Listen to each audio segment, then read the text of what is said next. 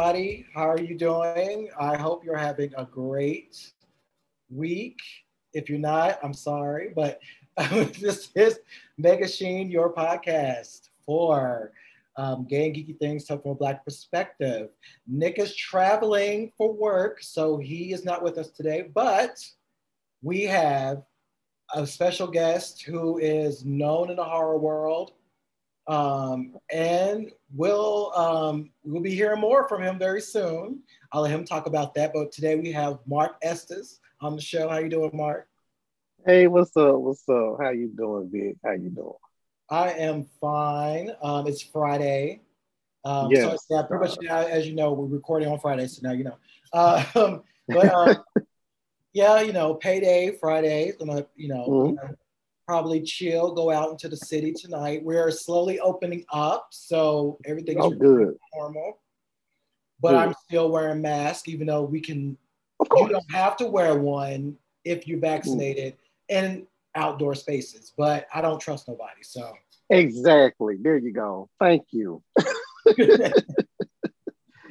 did not trust everybody, so um, I'll be doing that. But how have you been doing? What's been going on with you? Man, I'm good. Um, down here in Memphis, we are still they're slowly opening up, but you know, as me being a proud introvert, I'm like, y'all can have that. Um, excuse me. Um, but I'm good today. I'm off today. As we talked about, you know, I didn't just, you know, get myself together for the day. And I am thinking about just chilling myself and probably watching some movies, catching up on some stuff. You know, Shudder and dumped a lot of stuff this past week. Yes, they did. Yes, they did. You know, so I got to catch up on that, and then also other stuff I got to catch up on. You know, next Tuesday is May the fourth. Is it next Tuesday? Yeah. Well, yeah. Yeah, because tomorrow's yeah. the first. Yeah, so I gotta finish um, Clone Wars and go ahead and get ready for the Bad Batch so I can be ready for that. and you know, that's pretty much what my weekend's gonna look like. You know, probably yeah. some housework, some crafting, some podcasting, yeah. maybe. well, I I just bought a new plant today, so I'm excited because I've been looking for a monstera plant. Um, I've been threatening Ooh. one of my colleagues to take hers because she claimed that she she's she's finding out if she's allergic to them, and I'm like, if you are, I'm gonna take that plant you have right behind you. like, no, but but she she was sweet. She sent me pictures like um at the Home Depot up the street from where you live, they have them. I found one just as big and but about twelve dollars cheaper, and I bought that today, so I'm really excited. Um, but I love so a lot of people. So are you a big plant dad? I I, I am becoming one. Um, and I posted some pictures up. I'll post some pictures of Joe Costa a little bit later. That's that's the name of my um, new plant. Ah, I love it. I'm gonna post her up. But um, I've become that way. I've always wanted to try plants, and everybody knows that Storm had, you know, that she had nothing but plants in her um, attic room in the attic. So I kind of okay. got that from her. And so okay. then I've been buying these plants, taking care of them, um, and I like it. I love it. It cleans the air. Um, oh, okay. It's a little expensive though. You got to have some money to drop. I've seen, but I've seen. but it's fun. I enjoy it. I really do. Okay. Cool, cool. I might become a plant person. My sister gave me a cactus, and I don't I haven't seen it since.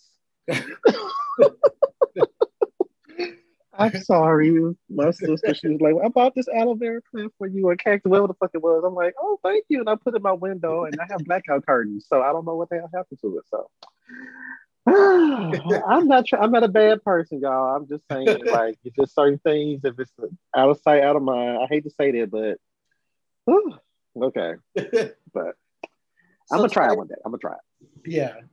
So today, y'all, we're gonna talk about a few things. We're going to talk about, you know, we're going to actually have a discussion about them because we really have talked about this show and it's been on for a while.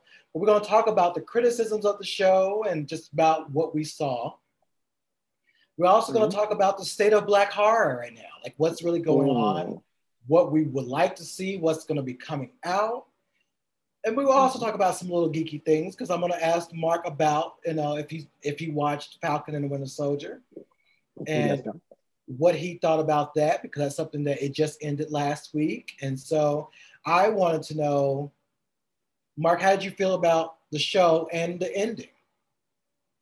I was here for it, man. Look, I I think I was WandaVision was an event. It became a pop culture phenomenon. I was so glad how well it, it caught on with just general audiences and you know and just you know people in general. But Falcon and Winter Soldier was just like it was like a six hour Marvel movie.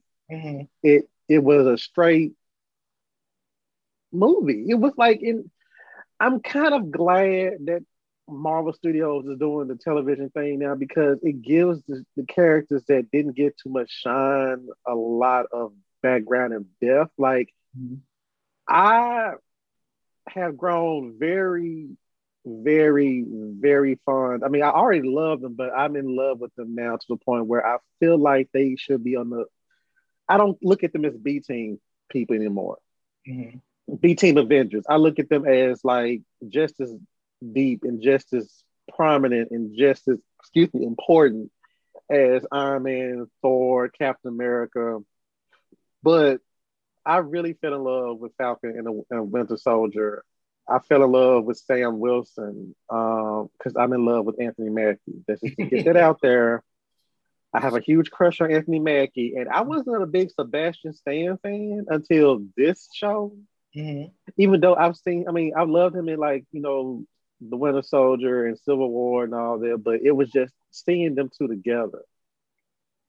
And Sebastian Stan had a way he handles the Winter Soldier and Bucky Barnes. It's just like you you can't help because you know it's like okay, Bucky and I'm just gonna say this right quick. Bucky and John Walker's first, like I mean, John Walker started as a, as a somewhat annoying hero, became a villain and became a hero again. But Bucky started off as a hero that became a super villain that ended up becoming a hero again. But I feel like Sebastian Stan is the only person who did that, and I didn't want to kill them after the fact or be like, I don't give a shit.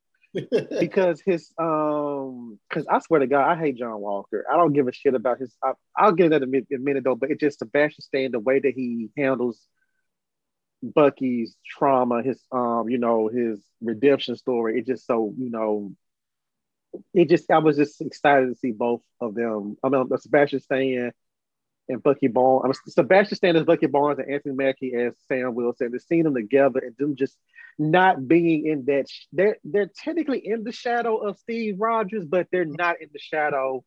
They're in the shadow of the shield. But yeah. it's just them doing that whole, you know, that buddy cop type thing, but it's just like it's also a brotherhood there. Yeah, and it's just I don't know. This I'm just I'm, this is just my somewhat critical way of saying that I want to be the third in the poly relationship. okay. All right. You know, so because I feel the, I feel the both of them, and I would love to be there for both of them when they needed me. I feel like they would need me. Okay. Um, to after, after a hard day of going out there beating flag smashers asses, and they come in with like, "Yo, Mark, we, we just want to fuck out." I'm like, "I get y'all, I get y'all. You know, it's all good. It's all good. You know, yeah. I understand y'all's plight, but." Yeah, I totally agree. I would, you know, Anthony Mackie has cakes. You can see that yes, in in in the costume. I'm like, sir, sir, mm-hmm. you're gonna mm-hmm. be fighting crime together because I might have to I might get distracted and get, you know, hit with right. a spear, you know, or something. Magneto yes, might be throwing stuff at me because I'm up here looking at, you know. At the case. It's yeah. the case. He'll probably sit there and tell one of us, be like, yo, y'all need to stay at the house because y'all are like, a, y'all are like reckless on the field. Yeah. And I would just sit there and tell him, well, baby, you gotta like do something about the cakes. You know what I'm saying? Like you gotta make sure them things are not out there. Then you on the top of that, you looking at Storm looking at your man's cakes. Yeah. And you're like, girl, I can't take you on right now, though, but I would do everything in my body to make sure you keep your eyes out from Case. You got Case over there on the Black Panther. Look at yeah. his case. As a matter of fact, since we're looking at Black Panther's case now, he got to get something about that vibranium suit. too much distraction on the field. Too yeah. much distraction. And if yeah, and if it was but and see, it was it was too much to jump back on a uh, Black Panther. Now, if it was him and Mbaku and Mbaku and um Killmonger, that that right there. Oh, that, man. No. Oh, much, and somebody will be have to pray. Uh, you know, you have to pray for me because it will be. Yeah. Because I'll be like, you know, trying to pick fights with, especially with Mbaku. I'll be trying to pick fights, but you know, stay starting shit. Stay starting shit. Like, yep. I oh my god. I would. I'd be like, yeah, I'll be fighting you so you can, you know, pin me down. But we're not gonna get into that. No, we're not gonna get into that. We need to chill out. Yeah, we need to chill out. We'll, we'll, keep that for fan fiction. But no, um, like you, I did enjoy. I enjoyed the series. Um, mm-hmm. I enjoyed seeing, you know, Sam Wilson in the new costume. I know people didn't really right. like the costume, but I appreciated it. I appreciate, right. you know, Bucky came a long way, understanding what it that he doesn't have to right. be alone. His pretty eyes, and yes, you know, John. now, he went through it. Yes, he did. Yeah. And you know, he had to he had to get that ass tapped by you know Dora Milaje. Yes, I was gonna say he asked for that ass whooping. He asked for it. Yes, he did, and I enjoyed every minute of it. It was like yes. a very savory dessert, just right. sitting there like yes, because the audacity of him to like just walk up on him and be like, the way he touched him was like the way he was like, like I think somebody said it before. I think Steph said this, like it was like touching somebody's hair. And I'm like, you went up right. and you got off on the wrong start. You don't even know them like that. And you're gonna go up and just walk up on them like this. I'm like, do you right. know who they are? Right. But you know, they I'll they um they let them they let them know really quick. And I really love that quick. scene so much because it was like there you are. We have the shield because if it wasn't for us, this shield would not exist. Exactly. Um, people forget and, that. Yeah, people forget that. But I was like, they let you know. And I love when he was like defeated on the ground. He was like, they don't even have superpowers. Like, no, they don't. They don't need them.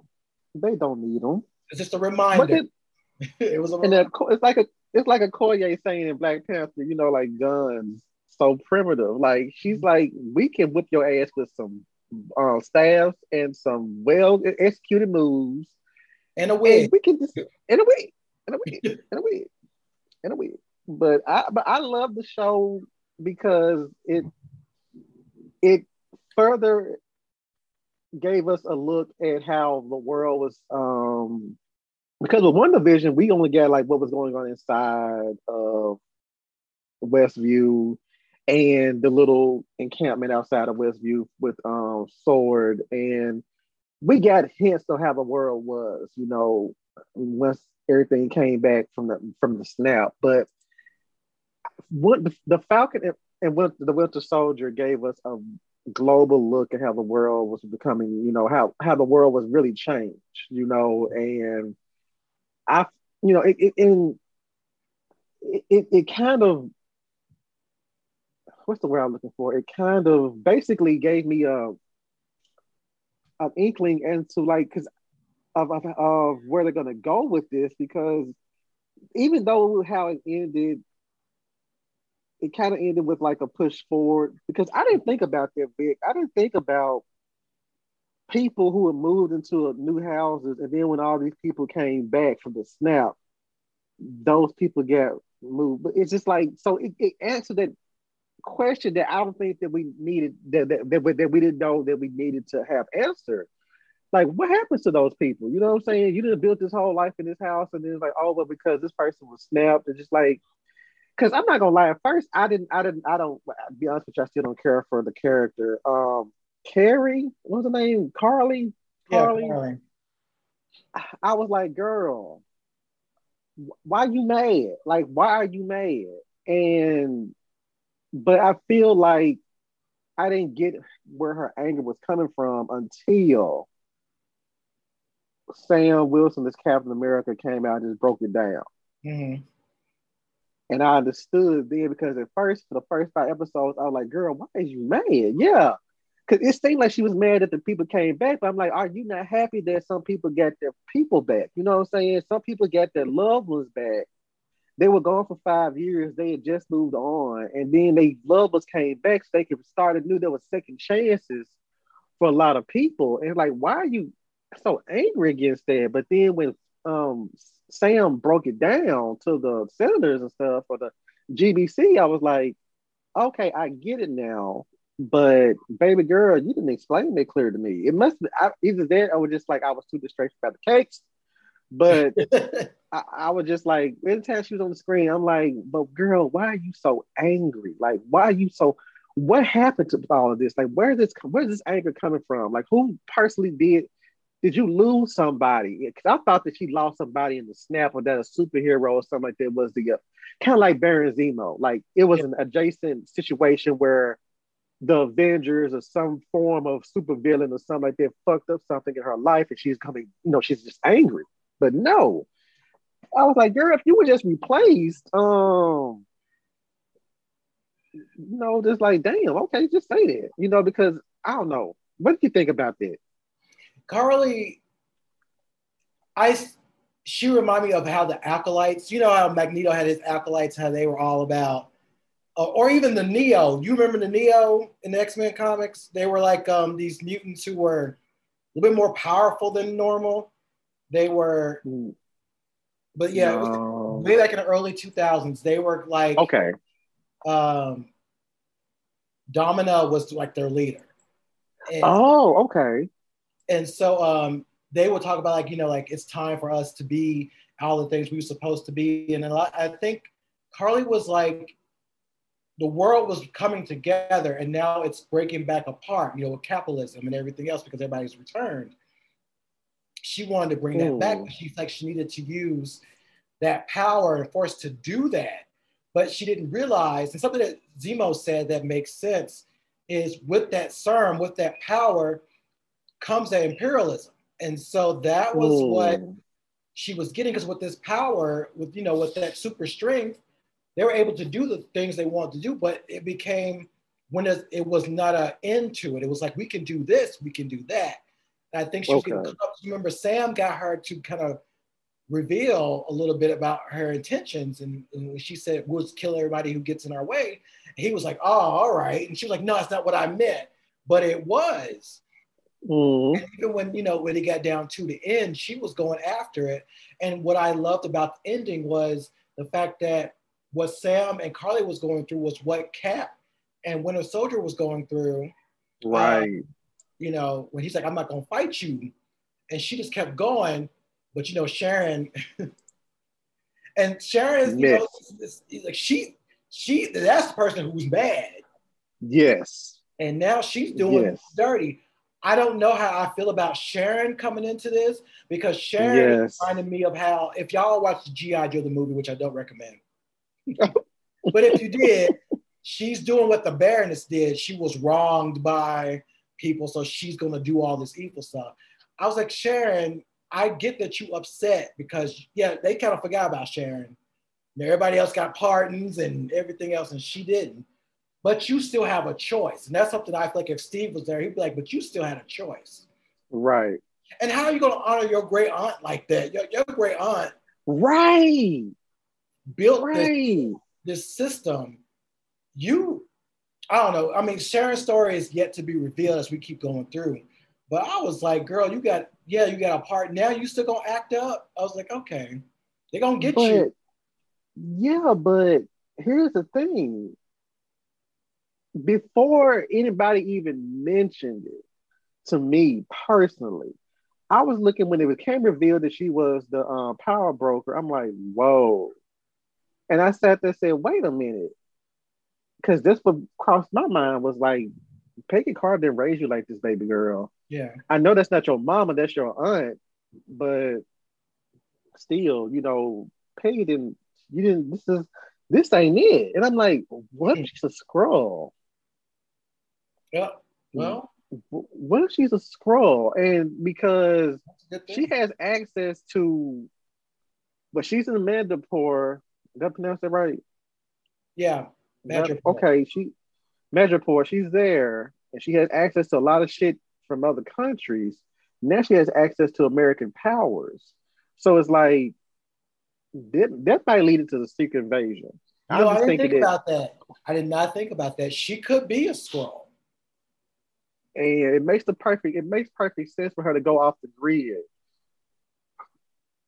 And then for them to infiltrate her the way that um and you know to be like, okay, well she's off the grid, we can kidnap her. Nobody's gonna ask, you know, because nobody's looking for her.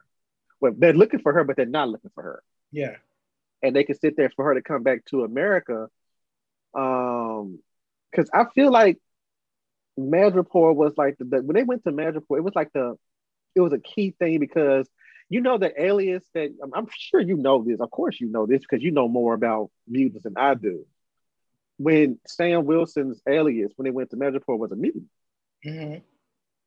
and I'm thinking like it might be um that might that whole scenario might be where like a lot of the shit that's gonna move forward in the Marvel Cinematic Universe is gonna like stem yeah. from, in my personal opinion.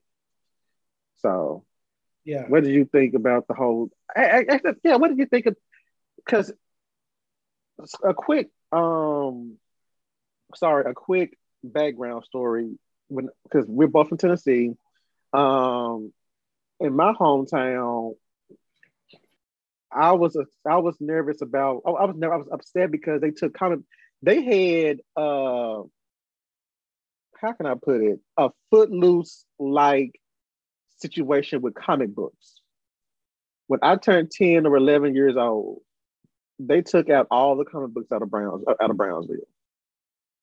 So I was already a DC fan more than I was Marvel because I was kind of intimidated about a Marvel title because there's so many of them, and I didn't know where to start. So, can you explain to me the X Men, uh, the mutant relationship with Madripoor, Madripoor and um, all that? Because I was like, I knew it, it it was a big thing, but I did not know what to look for.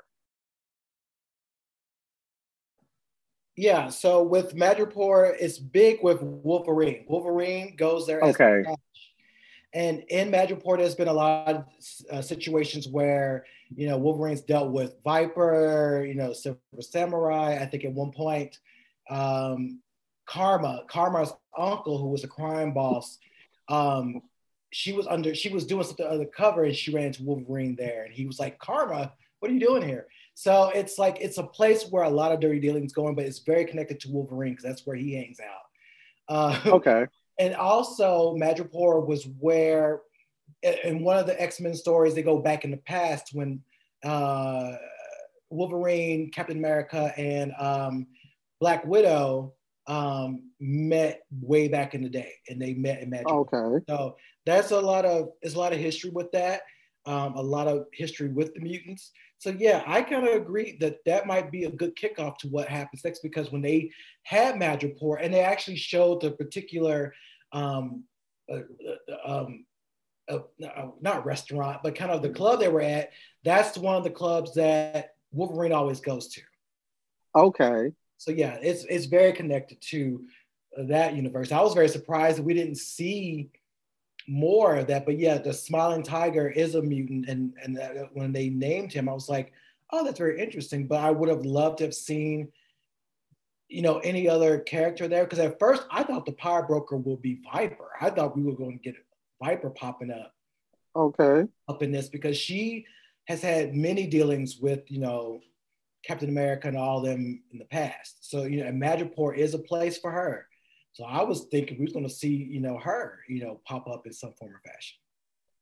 Yeah, because I um I was like I remember when they were filming Falcon the Winter Soldier. I remember them saying that there was a lot of location spots that were very um X-Men related. And so I got excited as hell because I was like, oh, we can finally get some X-Men action here. But you know, we didn't see that. So I was like, well, why not say we didn't see it? It was just like I did not know what to look for rather. So, but I was here for it. You know what I'm saying? Um, yeah, I was here for it. Um, but I was like I said, I enjoyed the show. I enjoyed the um, I enjoyed how it ended because mm-hmm. that was a fire ass and I, I know I, IGN. I'm, I do not know if they if you know any better from IGN though, but I don't know who's over there. But they need to. uh I, I don't know. I didn't like that how they um. I didn't like how they reviewed the episode. Um, and I felt like they didn't give it a good, you know, a good enough um what's the word I'm looking for? They didn't give it a good enough review because they said it, it was like it was rushed. The situation was rushed, and I'm like, I don't see that it was rushed. You know what I'm saying? Yeah, so, um, yeah, I didn't I, feel I, rushed. Yeah, it didn't feel rushed. It feels like it. You know, they told us what they told us, and right. we didn't need it to be pulled all the way out. I mean, again, a movie and a show. I think sometimes people want to put them put the same entertainment in the same box. If that right. Movies and shows going to be different. You're going to get a shorter version of how it was done. Like if they did Friday 13 as a movie, as a TV series, well, the Jason version of Friday 13, it's going to be things will happen a little bit quicker to move it along. Right. Or you have to remember this was six hours if you want to put it in a movie, but right. We I, I think it gave us what we needed to see. We saw Sam in the costume. We saw how it works. We saw, you know, the you know John comes back at the U.S. agent, and mm-hmm. he has a very interesting story too. And we also got we have Valentina, who was a part yes. of a Shield group. Well, not the original Shield group, but she was a part of um, that team in the early days. So it's very fascinating what that could be because I've heard we could get the Thunderbolts. Um, right. we could get another type of team put together because you know they can remix any of the Marvel properties to be like this team is going to be made up of this of this group. So right, anything is possible. I'm here for it, but do remember because we talk about Secret Invasion, we may get the Dark Avengers. Okay. Because of the fact that when all that was going down, you know, we we had another version of the Avengers that were made of kind of the villains. It could be like this could be another rogue or a different version of, of the Avengers to take care of this issue.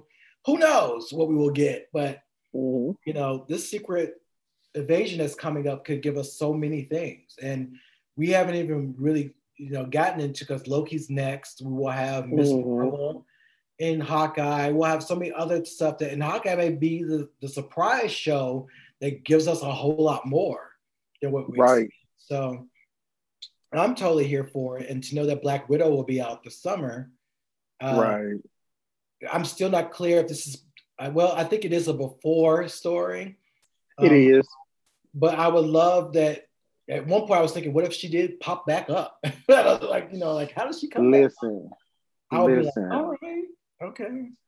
I'm glad you brought that up because speaking of Loki, you've seen the both trailers. There's a scene where there's this woman with red hair in this vast area of the universe. Personally, I thought that was Black Widow, but it might not be the Black Widow that we know it's just the whole thing with the with with Steve Rogers returning the Infinity Stones back to where they had to be now. Granted, the Infinity Stones that they get, they had to now the, the version that um what's his name? Um damn, oh, damn, I said what's his name? The version that Thanos had, the Soul Stone was from Gamora. But the Infinity Stone that the version of Infinity Stone rather that Steve Rogers had to return was the one that they get from Natasha's sacrifice. Yeah. So I wonder by them returning the stone and by her being like, would it cause some type of like, you know, issue where she probably couldn't go back to where, you know, does that make sense? I mean, yeah, she could be Remember, like in in the comic book version of um, Days of Future Past, Kitty was able to go back in her past body um, to make things happen, and didn't really it wouldn't and because she was able to do that, it wouldn't affect any of the it wouldn't throw things completely off or what have you. She was able to do something like that. Um, there's been times in comics where something happens in the past, or like Rachel coming from the past to the future Um, but she ended up creating a different future because once they they stopped the the the attack of the Sentinels, mm-hmm. it changed. Her her world vanished, so she could not go back. She had to stay. Um, this could be something where it happens like that that natasha comes back because of what's happened or she's an anomaly that just can't she's time out of time right and so that could be also an issue too because again there were there were multiple snaps there was mm Thanos snap there was um another snap cool. then tony did a snap right. Was, the hulk did a yeah, the hulk did one and then tony did one so right. that's where I believe that things just really got all discombobulated. But right. also, that's where mutants were born. So I think after all those type of snaps, something happened. Right, I agree. I agree.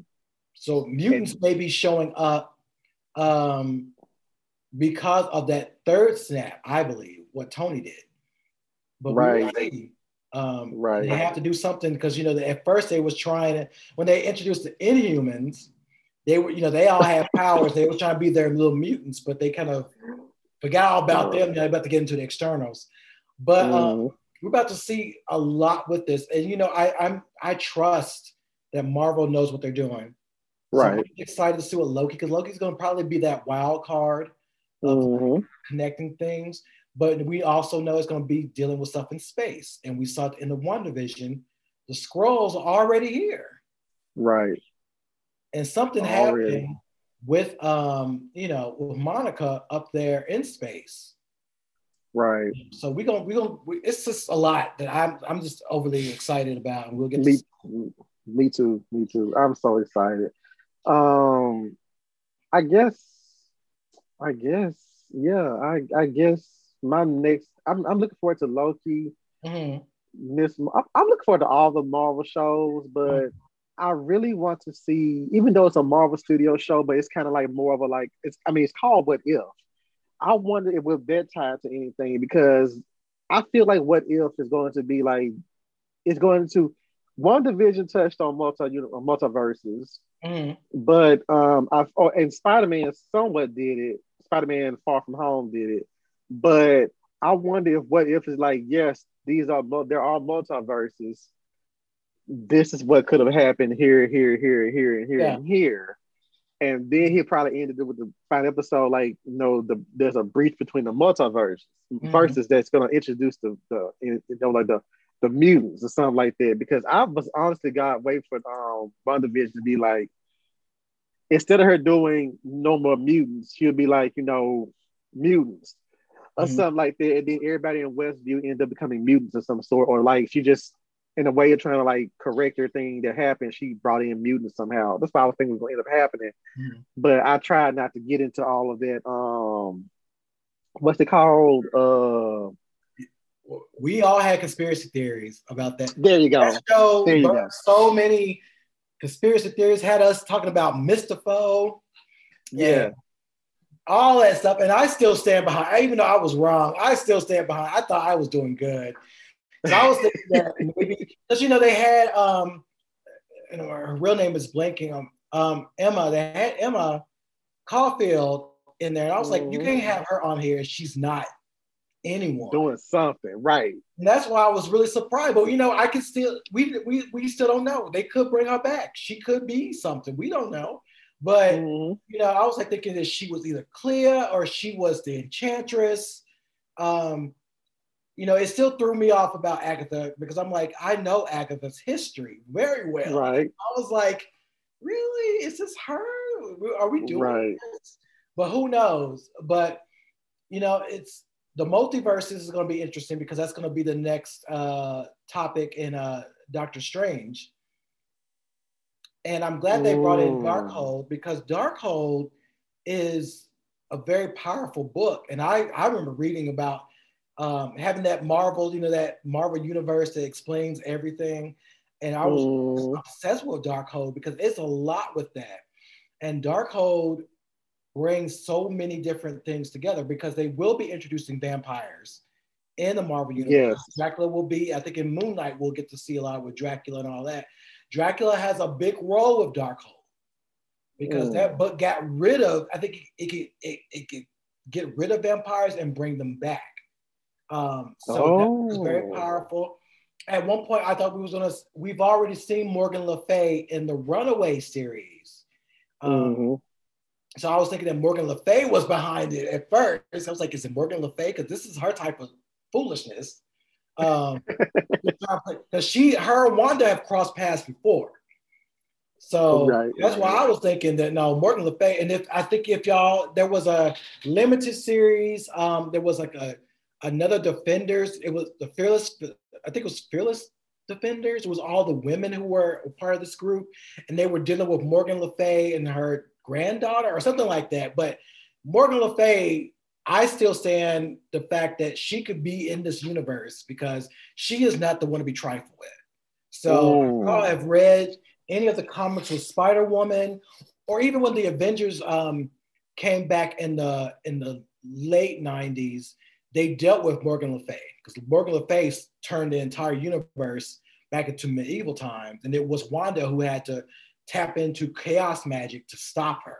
So that's why I was thinking, like, are they introducing Morgan or bringing Morgan Le Fay up in here because she's already in their other universe? But I do now wonder with the multiverse, do they count um, Cloak and Dagger and the Runaways as another universe? Yeah, because see, that's what threw me off because by being Marvel Studios, not Marvel Studios, Marvel Television, mm-hmm. um, I remember seeing the first season of Runaways and them having like one of the characters had like a Hulk figure, uh, something like that. And she was she always kept with her. And then with the Netflix series, they mentioned the Battle of New York mm-hmm. all the time, and it was like a lot of shit has not been right since the Battle of New York. So it's like can't y'all just like y'all own all this shit? Can't y'all just like throw them together or something? And I noticed somebody was like when we was watching the Netflix series, because you know, um, my other Netflix series took place in New York. They were like, you can never see the um, um, Avengers Tower in any of the Netflix series. Mm-hmm. You'll see that they have pictures of like the actual Battle of New York with like Thor and Captain America and them in the newspaper or something like that shot, but there was no sight of the um uh battle of the, of the Avengers Tower. I'm like, and then you got Agents of Shield, then you got Inhumans. Mm-hmm. Agents of Shield is a, a, a, you know built off of the Marvel Cinematic Universe. So, but it's like they missed a lot of stuff.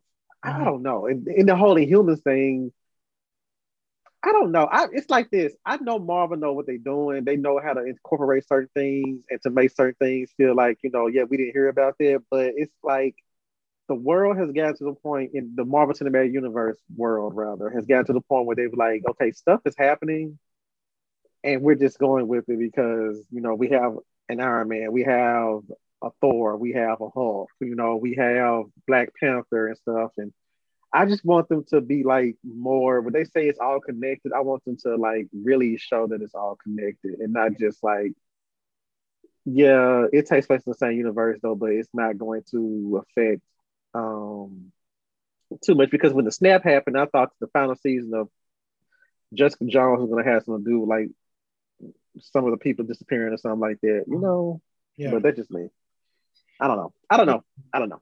We will see, but I, I always tell people to watch Doctor Strange because they that movie explains a lot about the possibilities of magic and and because they're really pushing magic after WandaVision. But I always tell people go back and look at Doctor Strange because they already told you there were people out there because Mordo actually said there's too many wizards out here. Oh. Uh, he mentioned that as he was leaving, he was like, "There's too many wizards out here." So he knows about the other witches because someone talked about like how is no one knew about Agatha. Agatha. I was like, you have to remember they are witches and they always been there, and then you have to watch Doctor Strange because they talk about the other ones out there. Because also remember in Endgame they had all those wizards, right?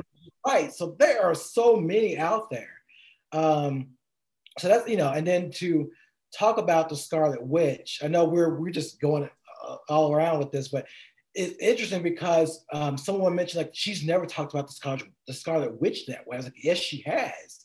Um, way back in the comics, way in the 80s, Um, I think I posted one of them where she talks about you haven't dealt with in you know something she will say something like you've dealt with the witch but you haven't dealt with the scarlet witch and so they talked oh. she talked about her powers as she was more than just normal because she was trained by agatha harkness to use magic more in her powers. So right.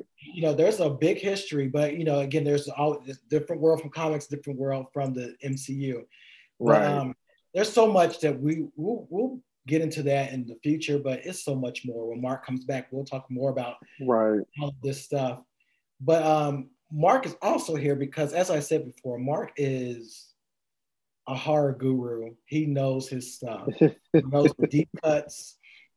And y'all remember we had that three-hour episode that a lot of you, a lot of y'all loved it because I we I heard back from people how they felt like finally there were people talking about horror the way I talk about horror. So and that's why y'all need to pay attention to what Mark is doing because Mark is always talking about this. This is not new for no, him. He's always been doing it. Always like I've lost friends because I talk to horror. I've gained friends because of my love for horror. So mm-hmm. it's just you know. Yes. Yeah. And so you know, 2021 has given us some horror, and um, yeah you know, some good, some bad. You know, I always complain about Amazon because Amazon just be putting anybody's movie up. Listen. I was like, how does it get on? I just recently purchased Amazon Prime for mm-hmm. the first time mm-hmm. just for them. And I was going through it before the show premiered. I'm like, this there's a lot of like I said, well, hey, I could get about five people together. We can do a horror movie right quick and get it on Amazon, probably. You know, that's what I felt. like, giving us the, the booty bread of horror movies over here, or the what they what they call the butt the butt bread, that piece of bread that you don't eat unless you just really hungry. They, I, there's been times I have start a movie and I have quit within the first 15 minutes. I'm like, you know what? or the first five minutes of the, quality, we're not gonna make it. We're not gonna make it. And yeah. I've had some friends that are like some of the 80s ones that you watch don't have the best quality. I said, but it's something about them though that yes, it's different. Do, it's different. Speak, speak. Do not come for most of the haters horror. Do not do that. I'm like, you know, yeah, Night of Demons may look cheap, but it, it is a solid story. It's a simple story. And it Thank kept you. me there, you know. But you out and uh, you know, and no shade some of y'all who put movies on there. I appreciate the work that you're doing. I give you right. so much credit for actually having something made. But anything right. made from 2018 to now that pops up on there, I'm like, no, ma'am. We're just gonna keep scrolling. So I know this is gonna be right. a bunch of mess. There was one movie, it's a little bit older. I'm afraid to say the name. I try to watch it. It has like three or four spinoffs. About, I'll say what it's about. It's about a man getting a house that's haunted. Um, but he has several movies. And I'm like, you could have kept every one of these movies. I didn't catch that one. I'm going to look that one up. But I'll just say it Bad Ben. Bad Ben. Oh, okay. I I'm, I'm like, I can't do this. But there's been plenty of movies they will have up there. Um, and sometimes, you know, they will put a little money in there. And here in Los Angeles, you can buy a billboard and promote what right. you, know you want to. We got folks who have promoted their OnlyFans page on these billboards up next to the movie. Really? Yes. They because oh my god, if you got a thousand dollars, you can buy a billboard and you can promote whatever. So a lot of times people promote their little movies that will be on Amazon, and you I will see it, and I'm like, you know what? Let's take a look. And I'm like, Ooh. you kept all of that. But besides, there's been some there's been some very interesting movies, good movies, and so I was going to ask Mark, what has been some good movies you've seen so far?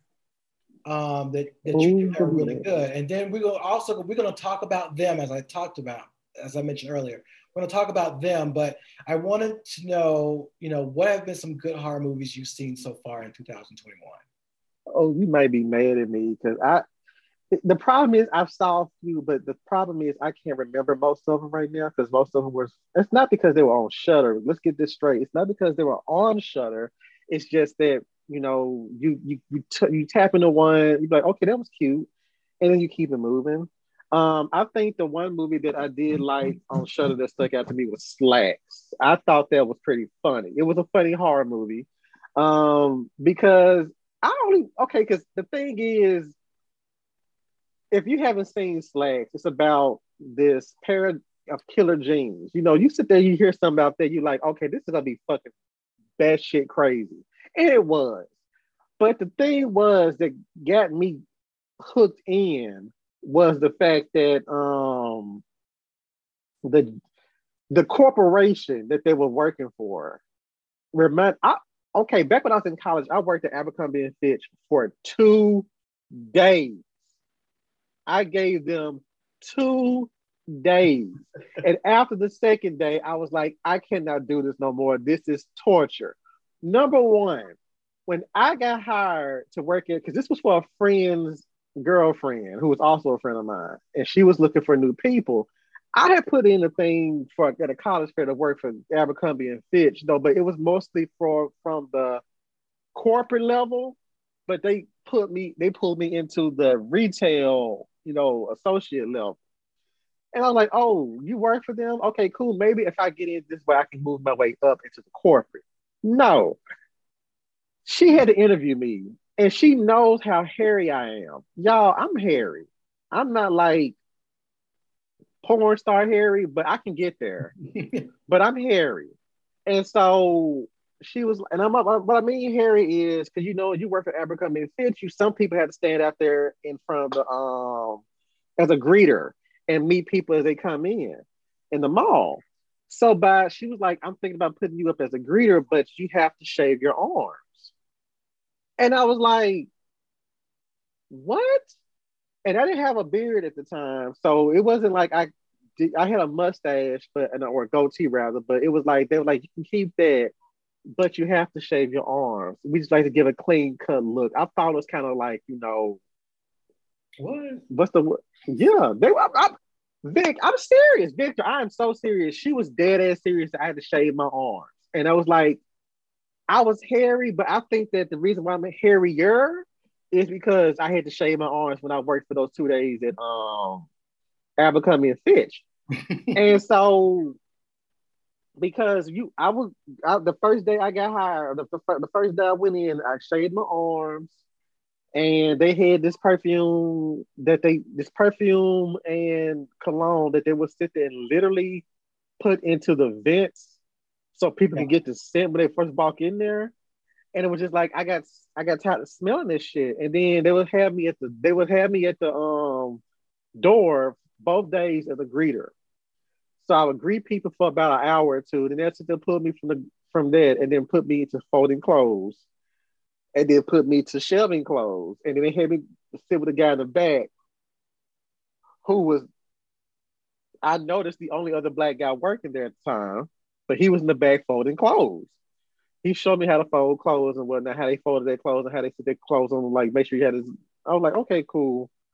But I think it was the second day where I was like, I can't do this no more because it was a full eight hour shift. And then the other thing was that people would call you at the last minute and be like, yeah, I need my shift covered. Can you come in? And I'll get two or three calls like that in the same day and I was like, yeah, this ain't gonna work because um my friend's girlfriend told me that she had to have so many people on staff.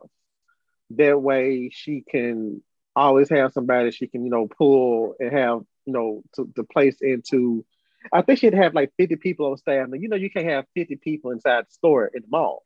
Mm-hmm. So reason why I'm saying all this backstory is because it's a horror show behind the scenes. Mm-hmm. And I knew when to get the fuck out. With Slaxx, the main character is like, I want to work for this company because I believe in everything that they're doing and they're all about clean energy and you know, helping out the environment, yada yada yada. But but she clocks in because it's her first day at, uh, on the clock. It's the first day of the job she realizes that all that shit that advertising on TV and everything and like press releases and stuff like that, the people that works at these stores are soulless. They have no souls. They just they're evil. And it's like y'all are retail workers. Not trying to knock any retail worker though, but it's just the fact that they had this snooty attitude to the point was like, girl, if I ran your income tax, like if I ran your W 2, I could not, I, I, would sit there and ask you, where in this W 2 do you have the right to sit there and talk down to me the way that you think you're doing? You know what I'm saying? Yeah. It's just the fact that, you know, so they were, there were horrible people. So when the slacks came out and started killing people, it wasn't like, oh my God, I can't believe it was like, yeah, get that bitch, get that, get get him, get him too. I was cheering on for the slacks to kill everybody. But then it got to the point where it was only the people who you actually liked left. And you were like, okay, don't kill the more people. Yeah. but it has a great, it has a, it has a good message. Granted, that a lot of people probably catch that message in midst of all of the camp going on behind it. But I enjoyed that. That was a good movie. So Slaxx on Shudder, Please check that out. Also, another movie I saw and I hate that I cannot remember the name of it right now. And it might be because I'm sipping on some stuff right now. But it's about I can't remember. It's about all I know is about is some influencers. And I'm doing air quotes as influencers. Yeah. And I forgot what the name of it was though, but one of the reasons why the movie stuck out to me is because they used um the record label Italians does do it better catalog as their soundtrack, and I have just about every damn artist on that uh, record label on my um, um, Apple Music. Um, so I love everything they played in the music thing, but the movie was kind of like batshit crazy. It was um, it was about this girl who was house. She she her sister went out of town to take care of something. Their mom just recently died, oh, and so she came home I, so it, I forgot what the name of it was though, but it was a damn good movie. But then towards the end, it started getting it started pissing me off because I was like, just run outside the goddamn house. Whoever has you in their crosshairs cannot get you if you run down the house screaming. You're in the even one thing if you was out in the country, yeah, and whatnot. But it's another thing when you're in the neighborhood and all you can do is run out the house screaming. And I'm gonna take that back as soon as it came out of my mouth because one of my favorite slasher movies of all time, Slumber Party Massacre, could have did the same goddamn thing, but they did. And that's so, true. They could have. Thinking about it now, they could have.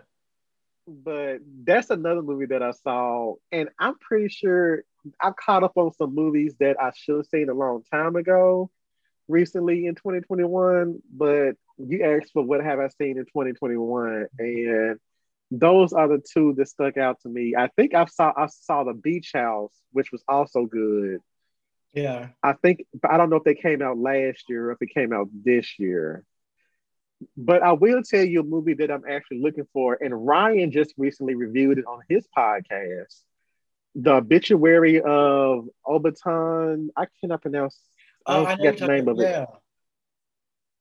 Yeah. And I don't know how the hell he saw it because I haven't seen it available anywhere on anything streaming unless he bought a VOD. Um, but I really want to watch that because it's it's about a black um, gay youth who is constantly killed over. It's kind of like Groundhog Day meets the hate the hate you give, mm-hmm. and cause he's he's reliving his death over and over again, and you know, it's it's kind of crazy. It's about you know, pro- he gets killed by a cop, right? I think so. Okay, but you know what? It reminds me of. Let me take um, back Groundhog Day. It reminds me of the episode The Twilight Zone. Yeah. Uh, 2000. Rewind. It reminds mm-hmm. me of that, except it's starring a gay, a black gay youth. Um, when the, the lead is is a black gay youth. So Wait, did Spiral come out this year? Was it that was last year? Never mind. Never mind. Never mind. Never mind. But, yeah, but I feel like I saw it this year though. I think I saw it. You know what I did because I I think it did come out late last year. The reason why I say is because I remember it doing. I think it came out during October last year. Okay. Because I do remember me talking to somebody. Me and Ryan talked about that last year. Yeah. but yeah, that's um I'm pretty sure I've seen some other stuff. It's just that they're not coming to me, and that's a problem. is the fact that they're not coming to me so clearly. It means that probably they were for either forgettable or they just, you know, didn't hold my attention yeah. that well. I was it the Wicked? I'm gonna, I'm gonna look it up real quick. Wicked and the Damned. The Dark and the Wicked. Yeah, the Dark and the Wicked. I love that because that was just creepy, and that would be something that I would have I would have loved to worked on or I, or been a part of. I love that because it's kind of creepy, and it could be done for you know different groups. It could be done, you know, for in the for us in the, in the black way because you know it could be like right. I going to see their you know their mama their, or their grandmama or something like that, and you know people don't really think about it, but we have so many urban legends and so many things, right. You know, all about black people in the South. That could have been something that's used for us. It still could be. Um, and I saw that movie used in a way that I was like, if this was a black movie, it could have been that somebody going to see their grandmama. Um, they ain't seen mm-hmm. her in years, and something happens, and you know it's because of you know Conjure Woman, all that stuff, Br'er Rabbit, whatever you right. want, way back in the back, stuff like that. Um, I love that one. I love that movie. I like The Shed that came out last year, but I watched it again. Okay. I enjoyed it. It was a little bit different, but it was um, entertaining movie. I um, oh, it came out last year, but I think it's one of the smartest movies done for this age, and that was Host. Okay. Yes, God, I loved Host. I thought I was gonna go into Host feeling like, okay, this is just some, you know, because I hated. I'm one of the few people that did not care for Unfriended. Mm-hmm. And I know a lot of people was like, Unfriended is like a great movie. I'm like, I got annoyed with all the characters because they all end up becoming like unlikable. It's like, so the ghost that's coming for y'all, y'all pretty much sat there and embarrassed the fuck out of her. Knock them all out. I don't care. Mm-hmm. I really don't. But with Host, I felt for them damn folks because it was just like y'all just doing a having a harmless ass situation. One person decided to play stupid and then the scares started coming in. I was literally watching the host like this, and they can't see me, but I was watching the host like this because what we're doing now is like it, it, it's like game because it, it's a. I think the reason why host took on like it, it, captured a lot of people is because, especially during the pandemic, mm-hmm.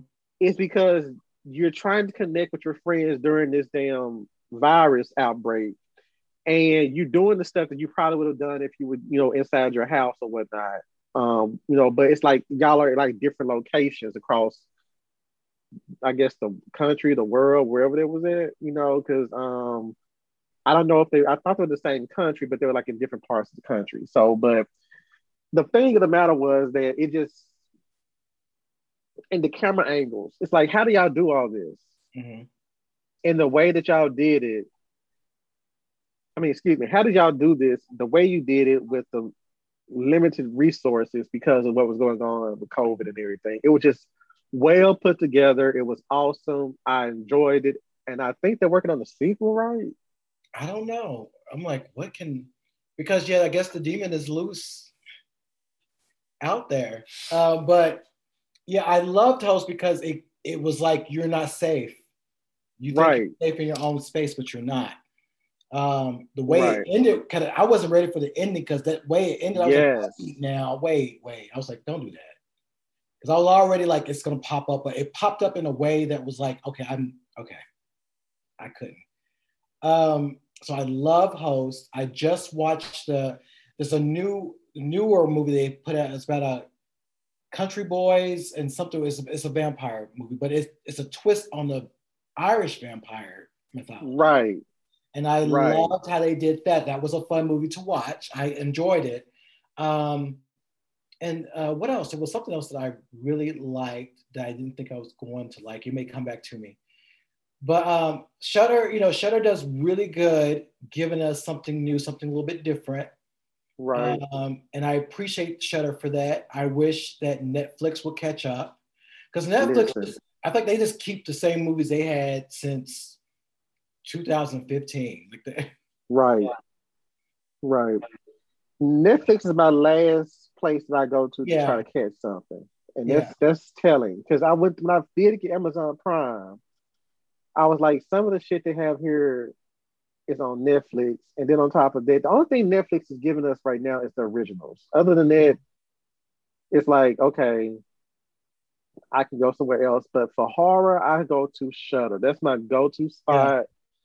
Yeah. Um, I'm seeing some stuff on um, Amazon Prime that I got on my queue, but I noticed that I got a lot more television shows on my queue on Amazon Prime than I do horror um, movies. But Shudder, I've just finished most of Creep Show season two last night. Mm-hmm. Um, there's one episode that I have not watched because I have arachnophobia, and I do, I think it's the pesticide episode, and I'm like, uh, uh-uh, I'm not doing it. Oh, it's not that. Bad. I love Keith David, but see, I turn full on bitch when I see spiders. I mean, like, I'll be to be like derogatory when I say they just like I go from like, oh, it's a rubber spider to like ah you know, so it's just like I can't see it, I can't pay attention to it. And you know, Creep Show is very good for dropping like a lot of Easter eggs. So I feel like I would like I would be like missing something if I watched it because I'd be watching the entire time my hands on my face like this, like. but I need to watch the episode, the, the, the segment before that, before they slide over to the the uh, spider. But speaking of Creep Show, the episode from season two that I enjoyed the most was the one with the um my brother, the, the, sibling rivalry, which is like my brother's trying to kill me. Mm-hmm. I thought that and that was done by Rusty um Cunda, I cannot pronounce his last name. Cundy, who did Tales from the Hood, and it had Molly Ringwald. It was like this is perfection. it was cute. I,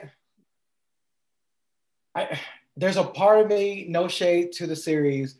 I'm just waiting for the one because I feel like I haven't got the one yet.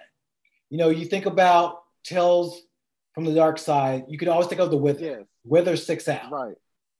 Or you think about um, any you know series that had like uh, like even Tales from the Crypt or whatever they had, or the Hitchhiker, if you want to go way back.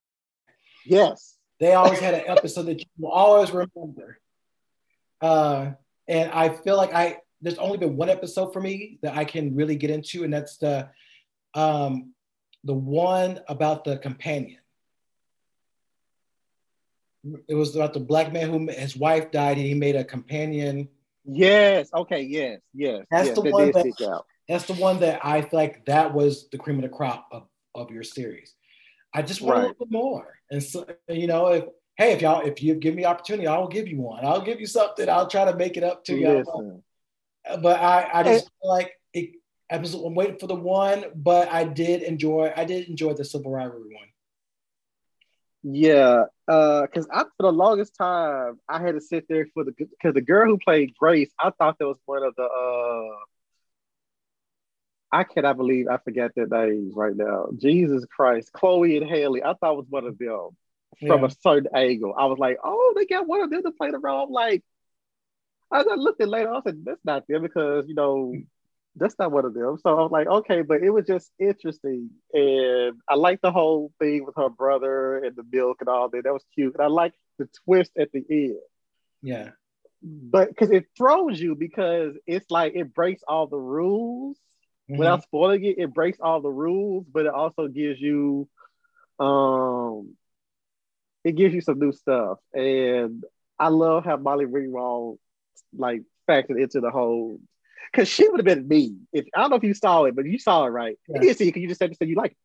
She would have been me. Cause I'd be like, girl, go back to class. Go back to class because you wasted my goddamn time. Yeah. And I, you are. I mean, I don't know what exactly you do, but I know that you work with you know, yeah, you young people. So just be like, you probably have somebody come to your office and be like, you're like, yo, you need to go back to class. You need to go do this. Get out of my office because you you're wasting my time right now. That's not saying that's what you do, but I'm just saying that that's how you feel. No, but, but I, I, yeah, I see what you're saying. Yeah. So, but I think as, as, I saw a lot of stuff that has like I caught up on rather this year, like Butcher Baker Nightmare Maker. I saw okay, that. Let's, let's talk about that because I was not ready. I've seen that. I've now I was obsessed with that picture, with that that image, because I was like, okay, what is this? I'm feeling it. It's giving me 80s. It's giving me 80s Twilight book series, not the vampire one, but where Darkness Begins series. Right. know about that. It was giving me that. And I was like, I'm, I'm very curious. And then I right. saw that what's her name? Susan was in it. And I was like, if she's in it, this movie's gonna be a mess. Because every movie she's been in, Angel, um, anything she's been in, it's, it's just it's gonna go in, in a crazy roller coaster ride. I right. sat down, and I think it was um, um Christy McCall's Kristy McNichol's brother is in this movie. Okay. And so I was like, let's let's watch it. And I sat there and I was like, I was like, first you tell us this, and then you did us this, and then it's totally that. And when I stopped and thought about it, I was like, this movie, no, I should not be surprised because this is an 80s movie. This is when we had Sleepaway Camp, where we had Tourist Trap, we've had it just go all out. Even right. Slumber Party Massacre 2, which listen. That needs to stay in the box that it came from. I I, I could not. I you tried. Don't like it?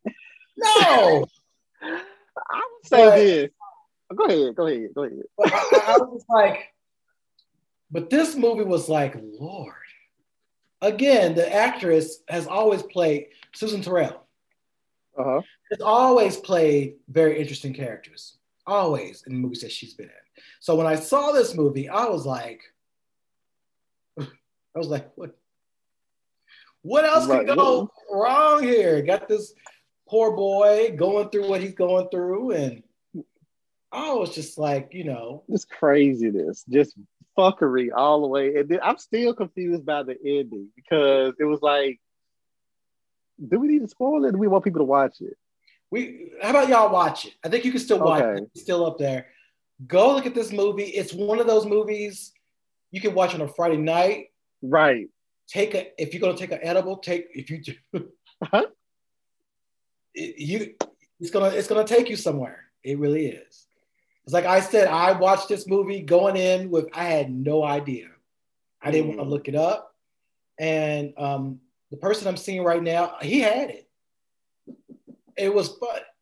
It was funny because, you know, it was funny because um yeah. It was just so much in this movie. Y'all have to see it because I think I described it as it is like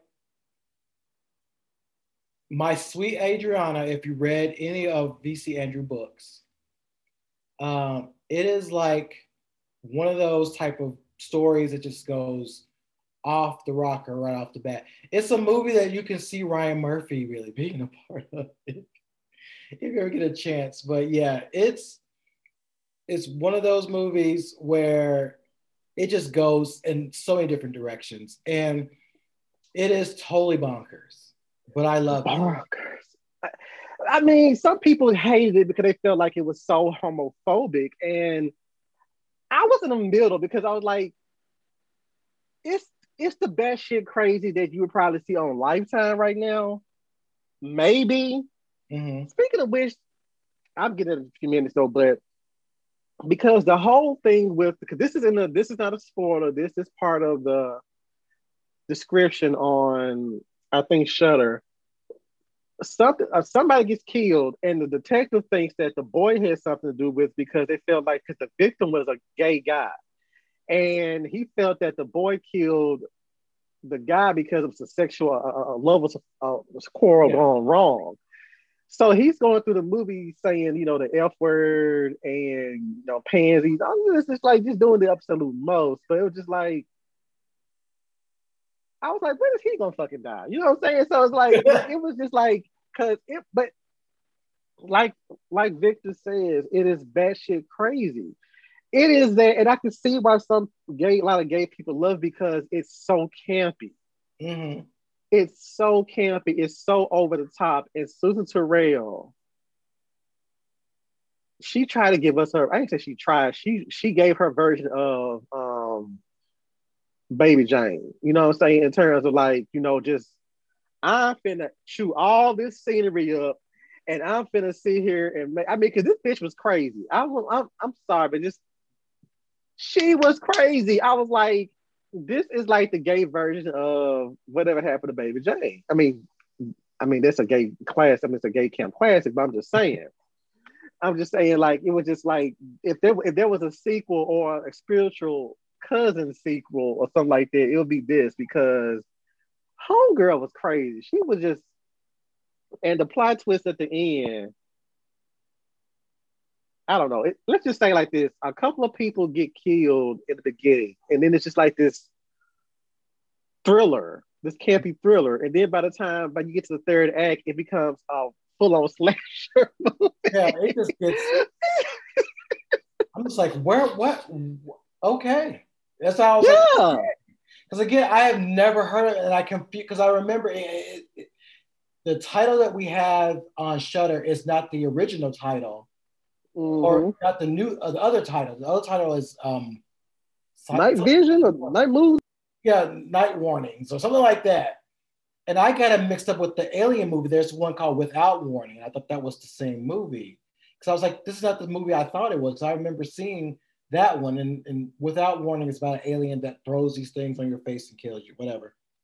But um, yeah, this movie just kind of just changed a lot of things, and it made me appreciate what I love about 80s horror. They took so many risks back then. yes. This formula that we have now that I think everybody's following this formula um, because I feel like horror now is trying to be too intellectual and it just loses. Right. Um, for example, The Empty Man. I haven't seen it. I was bored with it. I some people loved oh. it. I felt like it was just too much. It was like you can just whatever. I was like, we okay. Um, but I love that crazy ass movie. I saw The Devils. I did not see the um, I'm going to watch the the entire version of the Devils.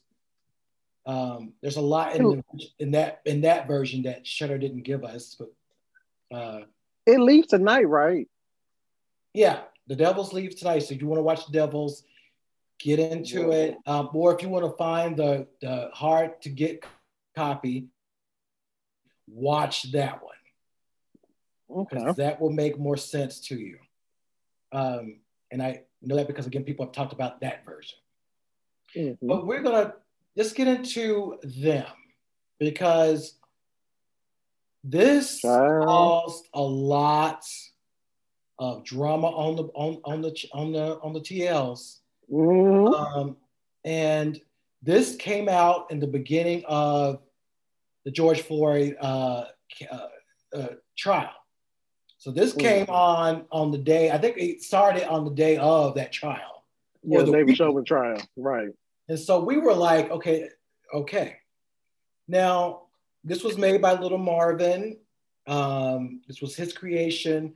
Um, it was put on Amazon Prime as a series. It's ten episodes. Lena Waithe is one of the executives. She's one of the producers of it. Um, and so, if you didn't know about the series, it is really about a Black family who moves from the South all the way up to Compton. Compton was a different place at the time, uh, where it was mostly white people try to keep it white. And as y'all know now, Compton is nowhere near as white. Nowhere. There's, there's white people there, but not like it is, not like right. how it was. And so, um, I almost lived in Compton. I almost lived in Compton. Um, but um, the it's a supernatural, scary horror story, whatever you want to call it. It's it is so it is worded as black horror, but it really got into black drama and mm. I'll say for me, and I mentioned this in, a, in an earlier show, it was too much to where mm it, you I, it, it, it lost sight for me. It just lost okay. trying to give to me. Okay.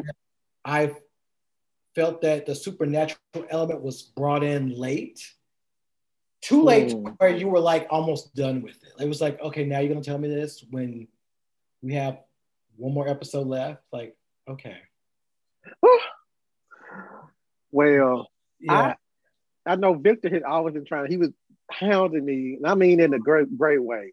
Because you weren't the only person. I got another friend who just tried to call in, man, telling me you need to watch it. If you can't watch it all in one day, just take an episode a day and watch it. I'm like, I would get to it eventually, but it was just again, like you mentioned, we were going through the Derek Chauvin trial, and I was like, I can't look at the trial, then jump into them and not want to go like do grocery shop and then want to sit there and like run a cart into some old white lady. You know what I'm saying? Because like you was in it, you know, so it was just the fact, excuse me, it was just the fact that um, like you said, it was too much. I watched the first episode the weekend it came out. The first episode alone was a lot for me. For me, I was stressed to get through because I was like, it was just it wasn't chaos. It was just the fact that, like, I, I would say mental chaos rather, because knowing us being of this generation and seeing what, because there's some stuff they probably did pull back then, mm-hmm. because they could, and it was just the, uh, the, the, the white folks back then. It's just the fact that you know you like why are they not doing this and why are they doing that and stuff. So it's, it's kind of infuriating. But you kind of have to also understand that they knew what they could and could not get away with back then. And it, the same thing with Lovecraft Country, with certain situations where you'd be like, why don't um, Tic do this or why don't Leti do this? But it's just like they knew what they could and could not get away with. But I know a lot of people was trying to compare Lovecraft Country with them. And I was like, but just by one episode alone, at least in Lovecraft Country, they had something to fight back with. In them, they seem like they do not. And I'm just again warning everybody. I only seen episode one, but the, like Victor said, it caused a lot of drama on the timelines on Twitter. I don't even know about Facebook, but I know Instagram, Twitter.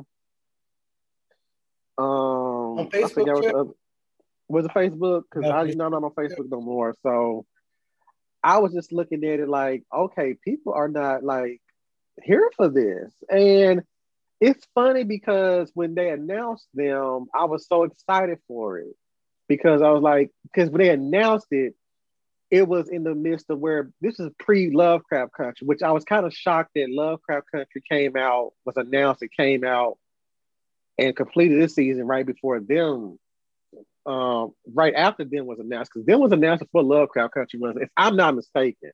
And I don't know what why it took so long for them to get it to us now, but I feel like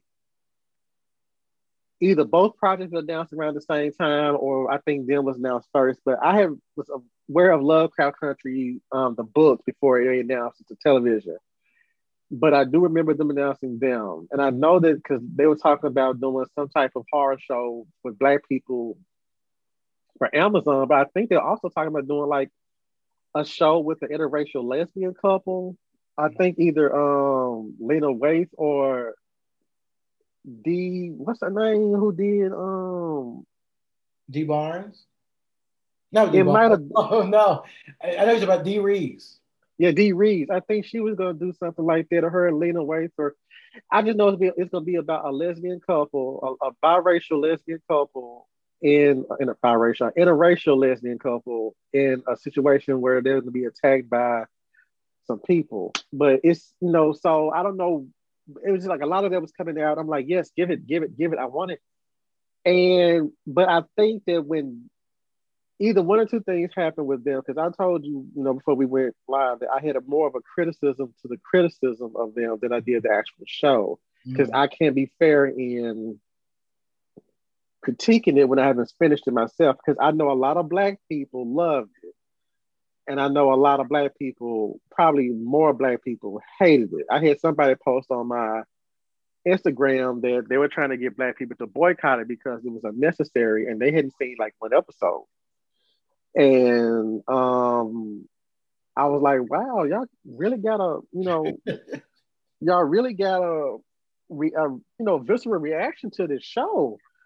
And then I listened to people who sat there and binged it all in one day, and they was like they had a whole like a clubhouse room with it, and I was invited to it, and they were upset. Excuse me about it. And then I saw a tweet of a tweet thread by Kinitra Brooks, Dr. Kinitra Brooks, mm-hmm, mm-hmm. that kind of made me it, it kind of put in perspective why I was upset with all of the backlash with it. Mm-hmm. Now, Mark H. Harris, who is Blackula on Twitter, said that it was the TV version of Antebellum, which I haven't even seen yet. I'll be dead as honest with y'all. I have not seen Antebellum, but for him to say some shit like that, I was like, "Ooh, that's a that is a deep dig."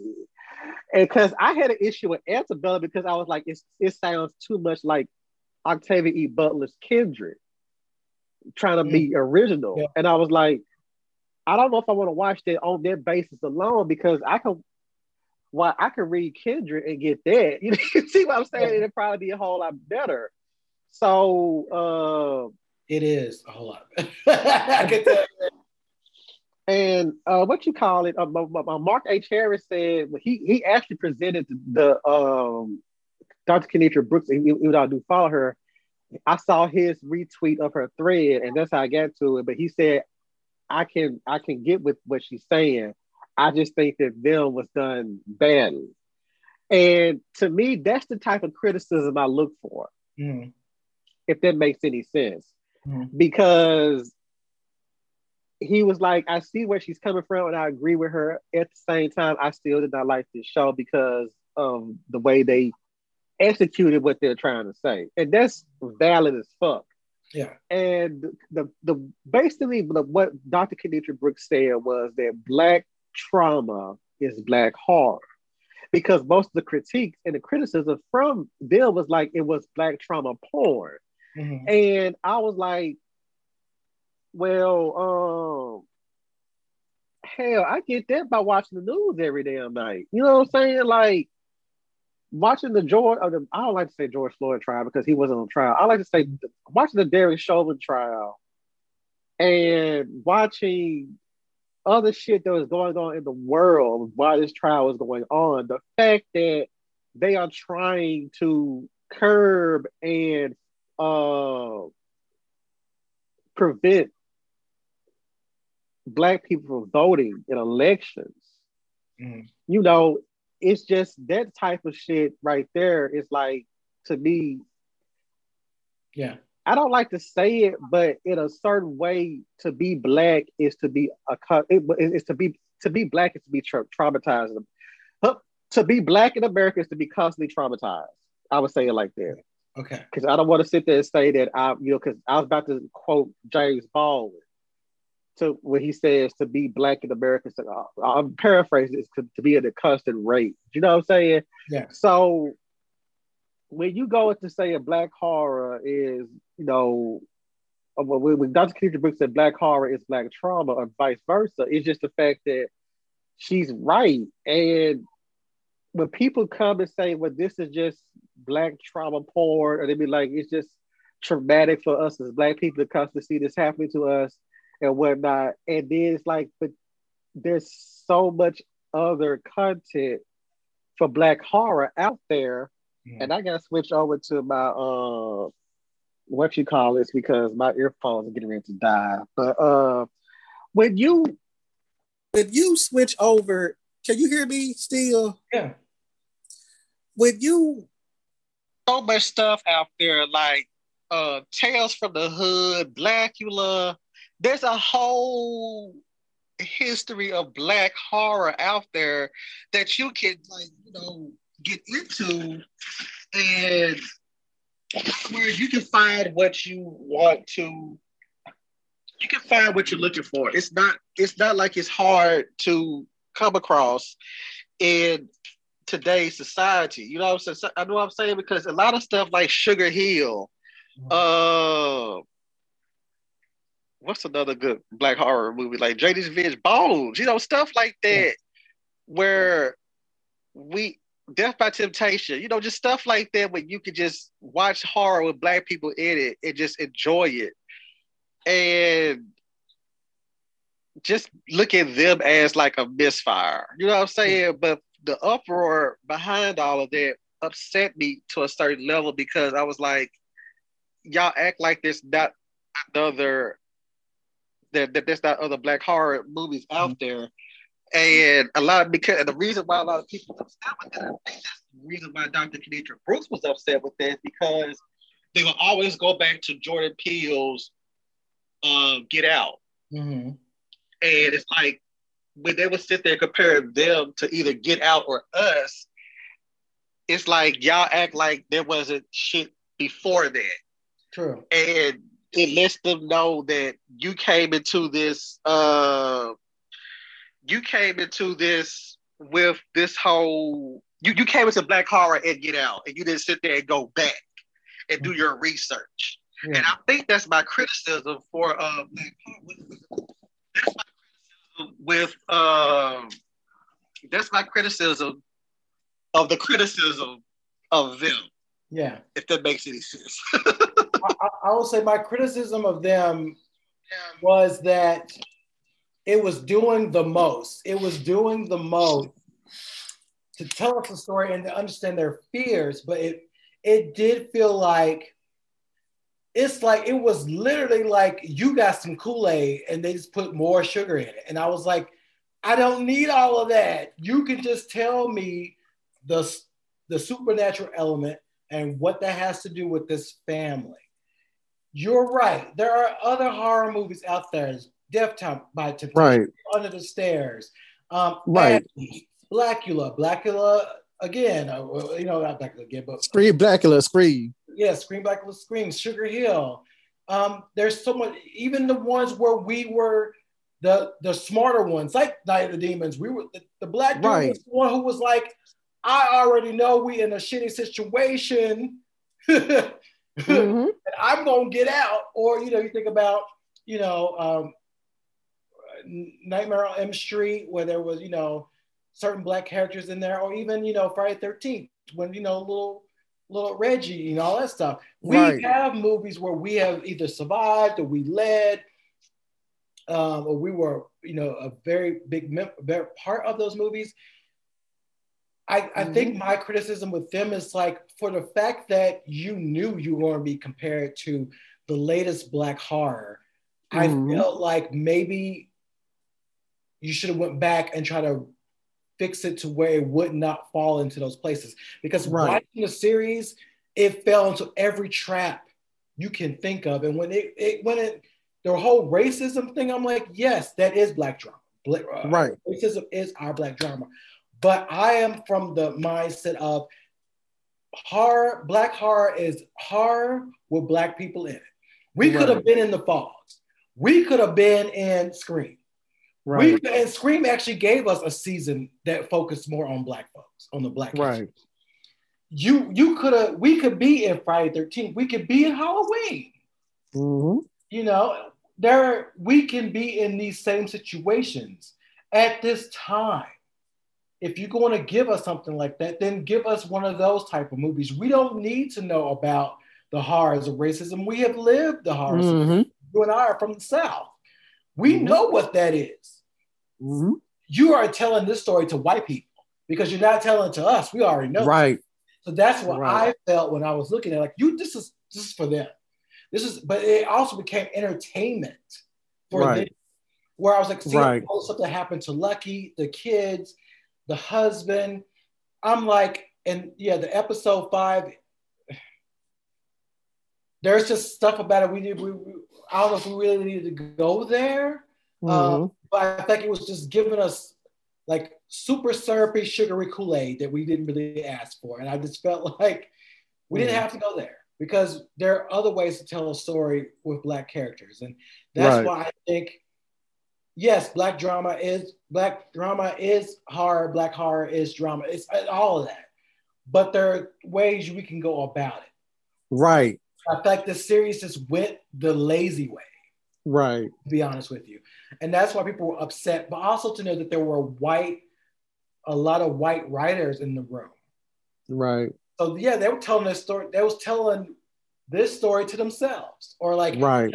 you know let's help our brothers and sisters here i don't and it's an anthology so who knows what next year will be but it's Mhm. just to a point where i was like i don't want to see something like this ever again. Right. it didn't really do anything for us. It was hard to watch and i did watch it in two days but it was just hard to like i just felt like you know what am i supposed to do. You know it's like I- you, what- what am I Right. supposed to do with this? You know it was like i don't know what to do with all of this. And, it, and the ending the ending was unfulfilled. So i'm just like okay we just you guys give a whole bunch of stuff and it is a little crazy but i was just like don't do this again so i do Okay. feel like the, some of the criticism some was a little much but some was really on point. and again my criticism Right. was just doing the most they didn't really have to do we could have had something totally different and i would have been happy with that i just feel like that what they were doing was just oh it was just Well- like I, don't, I didn't really need it Well, I think that's kind of like I like. I only saw Mark Harris post a couple of things about the show, and I know a lot of people will post the stuff, and I noticed that Mark. But see, it's like it's certain things where people were like, um, I guess it's harping on, or rather, just they were just jumping on the um pigtails of other people's or uh criticisms because they were like, you know, why we gotta do this? You know, this, this, and that. And, you know, Jordan Peele already did it good. This is like, but then I did that would get pushed for a lot of they, they got met with a lot of pushback. Whereas like y'all, Jordan Peele is not the goddamn creator of black horror. And that lets people that that kind of like deviated from like people um trying to like critique them for what you just said. And it was just like, you know, because see, you just listed all those movies like I did that came before Get Out. Stuff that me and you both know that we saw when they came out in their initial, you know, it, when, it, when black horror wasn't quote unquote cool. You know what I'm saying? And so it was like um people they, they, they showed their experience or their knowledge of black horror or their, their the level of their knowledge of black horror. And this is not a gatekeeping thing. It's not that it's just the fact that if you're talking about a certain subject if somebody's talking about a certain subject and you come in like yeah why is it kind of like with the oscar so white thing. You know it's like yeah why is there not no black people in um you know uh, why is no black people being nominated for oscar movies? You know tyler perry did a damn good movie last year. Like hold up oh yeah pause. No, yes that was not Oscar worthy. no You know what I'm saying? So it's just like that. Like, stop right there. Uh, Tyler Perry is not the first black director. That's the only one that you know. Don't put him in this conversation. please You know what I'm saying? Like that is Paris putting, Barkley. You know, China at right. China and you can't do that Thank you. Thank you. And so it's just like you can't do that. And so it's just like you can tell with certain, but you got to, you got a lot of people who are on that level of that knowledge of black horror, and then they tend to um start from there and be like, yeah, I like this, I like this, I like that. And then you sit there and listen to them talk about certain movies, you're like, not saying that you have to like that movie, but it's just a it kind of gets to the point where you can tell when somebody grew up with a certain movie and when somebody did not grow up with a certain movie. You know, like me and you grew up with the Nightmare on Elm Street. Me and you grew up with something like the Lost Boys. Me and you grew up with something like Night of the Creeps. You know, something like that. They and you can tell that it's the first time watching because they were like, yeah, it was this, this, this, and then this, this. I'm like, so you just caught on to this, and you don't understand the significance of why this movie is a part of the horror. You know, like horror fans love this movie. It's like you can tell when certain people probably just started watching horror movies like uh, last year, year before last, something like that. And and it, it's not like again, I don't want to sound like a gatekeeper because I really can't stand gatekeepers though. But it just that you know, it's one thing for you to have a love for horror. It's one thing when you're trying to get clout for your love of horror, for your newfound love of horror. Because, I mean, these movies are cherished in the horror community for a reason because most of us grew up with them. Most of us, most of these movies were gateways for us into horror. You know what I'm saying? And for somebody to come in and be like, "This wasn't a good film," and it's it kind of like you know bothers me. And the same thing was with um um people who were like, you know, oh well, the horror snobs, because those are the ones who, you know, you don't want to end up sounding like the ones who like, you know, like me, you were talking about like like in Night of the Demons or something like that. Somebody might be like, oh, well, Night of the Demons is not like The Exorcist, or you know, Night like people like that's just schlock horror. It's not really giving anything to the, you know, it's like, okay, you know what? I'm gonna need you to step aside. It's kind of like when you go to those, um, it's kind of like when you go to an airport and you know you get asked for your passport and then you start then somebody says something that doesn't mesh well. You're like, you know what, just step over here. We're gonna investigate you a little bit. You know what I'm saying? So it's just like, you know, so it, it, yeah. it's just it's just it's just that. Now, I cause like um Ashlee Blackwell, Tananarive Due, and Dr. Robin Coleman have put out a whole damn itinerary, a whole damn list of movies for folks to look at. Mm-hmm. That's the history of Black horror. A lot of books to be read, a lot of articles to be read, a lot of TV shows and stuff that could be music. You know what I'm saying? Just to be listened to to incorporate the um the Black horror literary or filmography canon. You know what I'm saying? And you know, so it, it, hell, Beloved. I mean, a lot of people probably feel like you know they didn't like the movie Beloved because they feel like it wasn't a good adaptation, though. But that's a black horror film, even though it was directed by a white man. Hell, that's another thing. People love the color purple. They don't realize that the color purple was was um um directed by Steven Spielberg, even though it was written by Alice Walker. But we both know the history behind the making of that movie. Mm-hmm and a lot of people sometimes I know Spike Lee said in one of his books, he said it, uh, I think it was uh, Spike Lee, She's Gotta Have It or uplift a race, whichever one he wrote where he said that he was pissed off that a lot of people was like flocking to go see the color purple, which was written by which was um, directed by Steven Spielberg. But we claim that movie as a black canon, you know what I'm saying? Like black film canon and stuff like that. Hey, I think the first um Madea movie, um Diary Mad Black was written, was directed by a white man, if I'm not mistaken. He didn't Tyler Perry didn't direct that first movie. Uh, he wrote it, but he didn't direct it. Mm-hmm. So um I mean just you you so when you come in with like stuff like people understand we consider it black horror, but that was directed by Wes Craven. Yeah. But it talked about, Candy. you know, Candyman. Candyman. Yeah. You know what I'm saying? So it's like that's all black horror. You know what I'm saying? So when people sit there and be like, well, Jordan Peele, it's kind of like when they do with Doctor Who. It's like with Doctor Who fans. When somebody be like, well, the 11th Doctor, I'm like, okay, shut up talking to me. Because if you start anything with Doctor Who canon with the 11th Doctor, that means that that tells me right there that you started watching Doctor Who during the 11th Doctor season. Mm-hmm. That's your doctor. That's fine. But that lets me know that you didn't go back and watch anything pre mm-hmm. the 11th Doctor or you watch the news Who series and then watch any of the classic stuff. Mm-hmm. And so it's just like when you sit there and you do that, it's like you showing your range of knowledge in a certain way about what you're talking about. And sometimes you're not, and you come in, and I think the thing that probably upset Dr. Kinitra Brooks, I'm not speaking for her, I'm just saying I get, I because I can see where she was coming from, is that when certain people come into an area and they start speaking from a from a level of authority, and I'm doing air quotes, and they don't have those credentials to do that. Yeah, if you get what I'm saying. Yeah. Right. And you know, it's interesting because you know, horror noir is out there. You can get it, you can buy it. Right.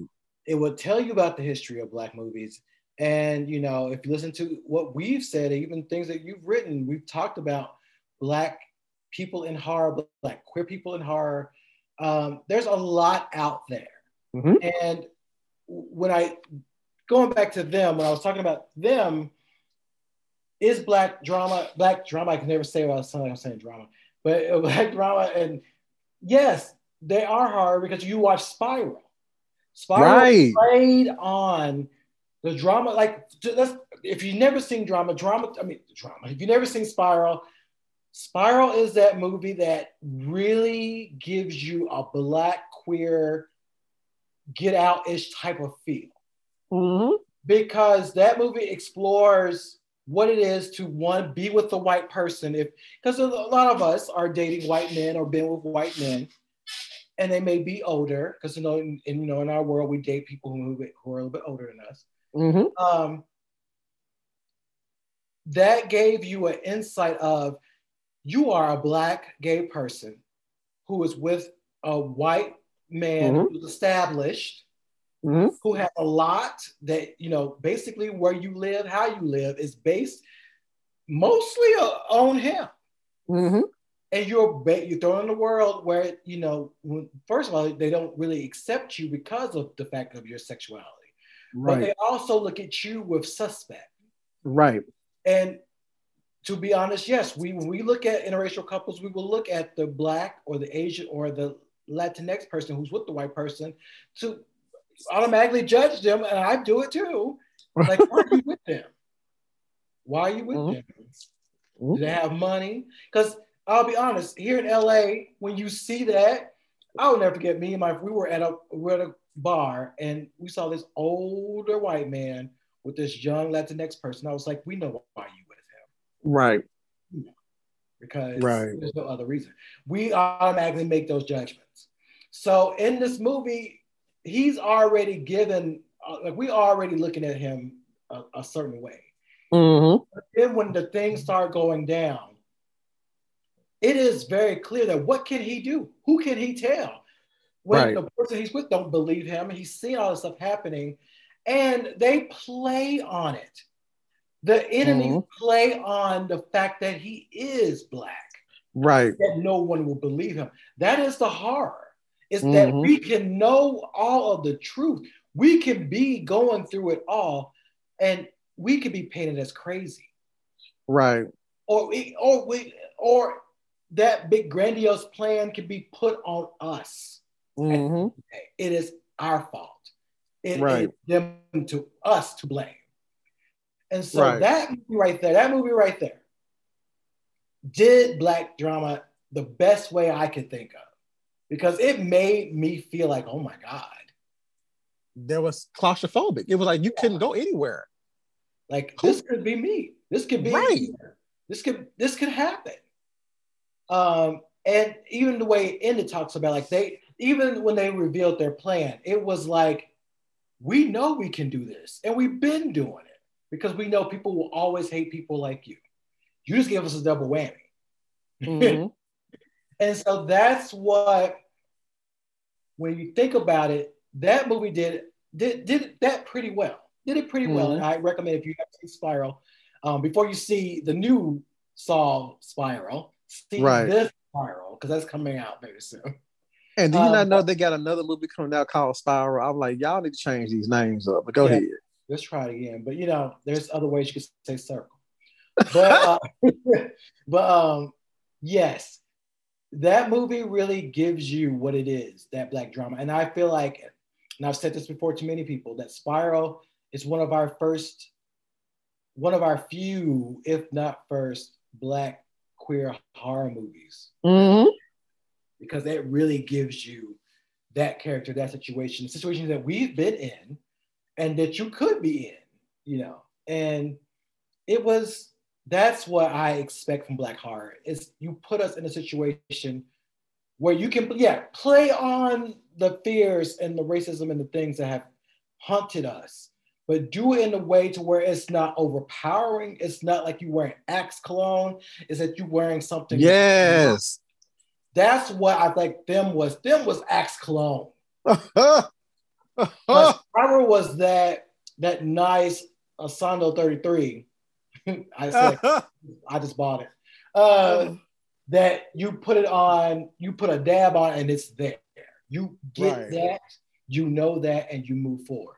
So you know, them wherever the next season will be, please take note because we cannot go through this again. And for those of y'all who are new to Black Horror, please watch Horror Noir. Please follow um, Ashley. Um, please follow Terry. I'm saying her name wrong, so I apologize, Terry, for saying that. Um, we're mutuals. I'm mutuals with those people. So, mm-hmm. um, me too. Yeah, follow them, read them, read Octavia Butler. Yes. And know your history. Learn your about history. the learn about black urban legends and right. folklore because we have it. You know, right. I'm sorry, Michael J. Jordan, uh, Michael B. Jordan. I, I love you, I love you, but we do have black folklore. We have these stories. Read about it, Br'er Rabbit, all that stuff, Tar Baby. Read all about that history because right. we have a lot. Conjure Woman. We have a lot of history that, yes, a lot of it comes from slavery, but you don't have to tie it to slavery. Right. Um, as I have told a, a, class that I was a part of where I was talking about writing and, and, and creating things, we can make things up. Right. and we have we can do it. to use that to make it up. So learn your history about our own folklore that we do have. Learn about Black horror and learn that it's been around and it, and it will continue to grow and manifest in whatever you want right. to do. But let's not get to a place where we are saying, and Jordan Peele will tell you don't do that. Yeah, he's been telling folks not do that. Because he got his stuff from all the other things. Exactly. And that's what you should do. You know, for those of you who are, who are writing black horror or writing horror from a you know a person of color perspective, look at history, play into that, mm-hmm. but really go further. Right. Like I remember I was working on something where I was talking about the Atlanta child murders, but I mm. was also talking about what if what if a, a demon was behind that? What right. if something playing on that? There wasn't this person. Because we still don't know who really did it to this day. Right. take that story, I'm giving y'all something for free. You can take that story and it, it wasn't a person, it was a thing. Mm-hmm really you can play on things that have haunted us or been a part our our history but you can do it in a way to where you don't have to it's not you're not just clawing it in our eyes right giving us a different perspective so hopefully people are doing that when we get into horror in the future but yeah. yeah. and it's not to say that you can't write about like like it's like what Victor just said and what Mark Harris said. There's a way to tell a certain story. If you're gonna have racism in it, there's a way to tell it. You don't have to sit there and just be gratuitously beating people's faces with it. Um, there's a way to do it. Um, hell, um, and that's another thing I want to mention that just because you are just because you are a black director or a black writer, you write about black horror, doesn't that automatically means that all your black brethren is going to love it. You are open to critique. Yeah. You are open to criticism. Case in point, what's the name of the damn movie that came out that Blumhouse did, which I would believe they did it because it was just the, the production was horrible. And I was like, Blumhouse didn't do this. Yes. Oh, let me turn on the light. because that.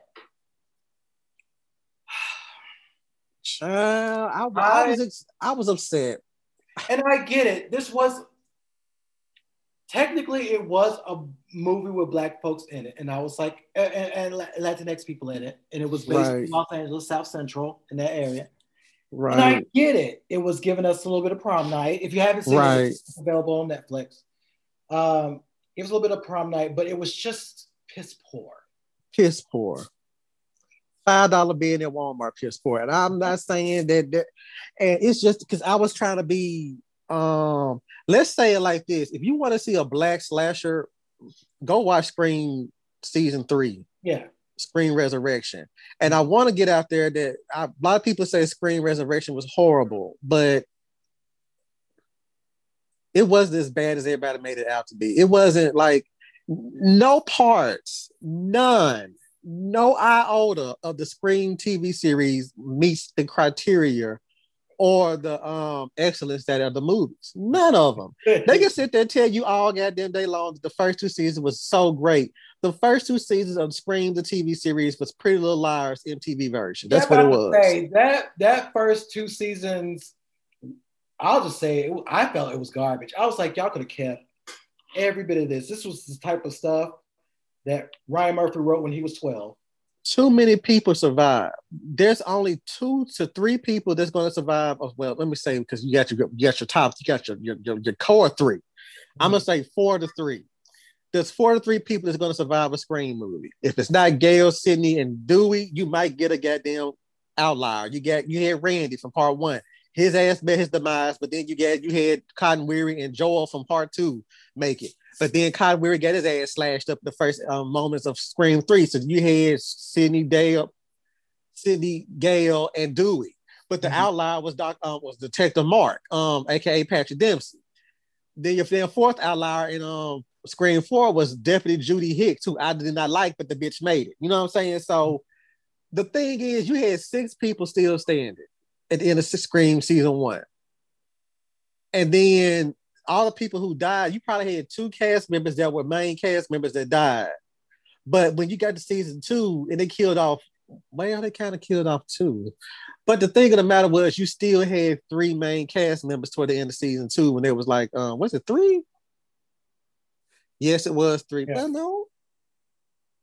You still uh, Cotton was brought in the second one, then he was gone in the third. Right, but the, the but the thing of the uh, but Scream Scream um season three. Oh, season sorry. Yeah, Scream season three was. I'm not gonna say it was like better than. I'm, I'm gonna say this.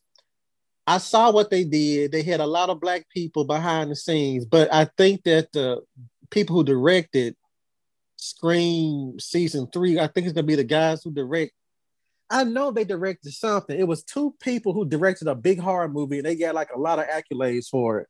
But they directed every episode of Scream season three, but they were white. But Queen Latifah's flavor um productions behind season three of Scream. Mm-hmm. And I, am just gonna put it out there. I think a lot of white people get mad because they switched up the um cast and they put a lot of black people in it. They don't want to say that, but that's the main reason because you'll see people talk about Scream, the series, and you'll see them only talk about the first two seasons. They don't even acknowledge the second, the third season. And I was like, how can y'all sit there and justify Scream, the TV series, first two seasons when that damn Halloween special came out and it was a complete ripoff of Pretty Little Liars? Yeah. Because you brought in four new characters to be killed off and you still had your top four. It was kind of like a Scooby Doo episode. Yeah, I couldn't really get in the first two seasons. I just felt like it was just too, like you were saying, Pretty Little Liars, uh, just too white for me. And I was like, I don't care about none of y'all. All of you can die. Um, well, I liked some of the characters. It was just the fact that you know I knew what it was. I, I took it for what it was, mm-hmm. and I was like, okay, this was cute, but I need another Scream movie trilogy. Because what they could have did was sat there and said, and this is probably what makes me think that Wes was like, if y'all want to do a Scream TV series, do not mention Sidney Prescott, do not mention Woodsboro, don't mention any of that shit. Just do something other because I was like, but y'all to be horror movie fanatics, I was waiting for them to be like, you know, the stab films or something like that, for to be set place in the same universe but nowhere near what the hell was going on in Woodsboro and Sidney Prescott and all that. They could have did the whole Brandon James thing, but somebody could have been like, "Oh, I'm gonna make my own horror movie." Mm-hmm. Um, but but you know, based on the stab films, you know, something like that. But no, they did this whole different thing, and I enjoyed it for what it was, though. But I had already seen four and a half seasons of Pretty Little Liars, and I knew the beats, I knew the story beats and whatnot. Yeah. And I know they because it started out kind of strong because they had like each episode somebody got killed for the main cast. You were like, okay, then like the middle of the season, episode four on happened. It's like nobody's getting killed. And then I think they got to episode six or seven and killed somebody off. And it was like y'all had to do that because y'all had to keep it interesting. And then it got to the point where y'all had this big ass finale, which should have been a bloodbath. But I think only two people died out of all them kids, only two people died. And I was like, okay, that was, I'm like, okay, season two, I'm gonna be here for it. Season two came out. I'm like, okay, y'all could have kept it. And then they came out with the special. I said, that's for y'all fucked up at majorly because you set up a whole nother season of Scream, and then you didn't. There was that. There should have been y'all's way of being like, we're trying to tie up loose ends. Instead of y'all doing this side story, y'all go to this island, and then like, why would somebody want to kill yeah. y'all? I, I, it's like, you know what I'm saying? Like, y'all had a whole new killer. That was for y'all. It felt like it was that that one show that only lasted a season. The, the, the ten right it wasn't Ten Little Indians. I can't remember what the name of it. It was something Harper's Island. Yeah. Yeah. Yeah. But Harper's Island had a clean and cut, um, clean, what's called a clean and cut story. Yeah. Now, Scream, what Scream the TV series should have been was what Slasher is. If you want a good slasher television show, watch Slasher on Netflix. Yeah, slasher, slasher. That is what this that's what they should have been. But um, I'm sorry, we got way off Black Horror. But reason I brought it to Scream Resurrection is because it was way better than Thriller, and Thriller just seemed like it was just doing something just to be doing something, thinking like, oh well, because it's got black characters, black people in it, it's black made, it's gonna be well received. And it was like, like you said, it was kind of lazy. It was very, it was like, yeah. Thriller was very lazy it was a disappointment, and it almost felt like we like, like here's your black horror. Like, no, it's not. Right, right. Don't giving me these this knockoff version of Little Debbie cakes. Don't do that. This was a Little Debbie cakes. Ah. don't do that because I don't. I didn't want. I didn't ask for Little Sarah cakes. I asked for this. You. They just gave us this mess, and I really felt I was really disheartened. I was like, right like I said, Blumhouse, talk to me. I will give you one. Right. But you know, I mean, we can do this all day. Right. Uh, but um, we're gonna tie up there. Um, but again, you know, if y'all haven't seen them, check them out. Um, mm-hmm. if, if, you want to see what everybody's been talking about, do it. Be be aware, it's a lot. Uh, yeah. haven't seen Thriller, if you want to see it, you can. I think you can still see it on Netflix. Um, yeah. See the, the third Scream. You can see that on Netflix as well. The third season of Scream. Um, Horror Noir is still available. If you can actually buy it. Yes. Um, so do do that um, and, and and look at our history. Um, but you know, I want to I want to take this time to thank Mark for joining us because we can, like I said, we could talk about this all day. All day. Where, where can they find you? They can find me on Twitter at the Anti Critic. They can also find me on Instagram, Mark O Estes or Midnight Social Distortion. I'm gonna start telling people to follow me on my personal Twitter. Just make sure you have something in your bio that doesn't make you seem like a bot or something. um, not, not saying that you have to write something for me to accept you. I'm just saying like if you want to add me, and I don't add you. Send me a, a, DM or something and be like, yeah, I'm trying to follow you. I heard from you in this podcast or something like that. That way I can go ahead and add you because I have a lot of bots on my Instagram that I had to like feed out. And the reason why I say I'm gonna start telling people to follow me on on my personal because Midnight Social Distortion on Instagram, I'll be dead as honest with y'all.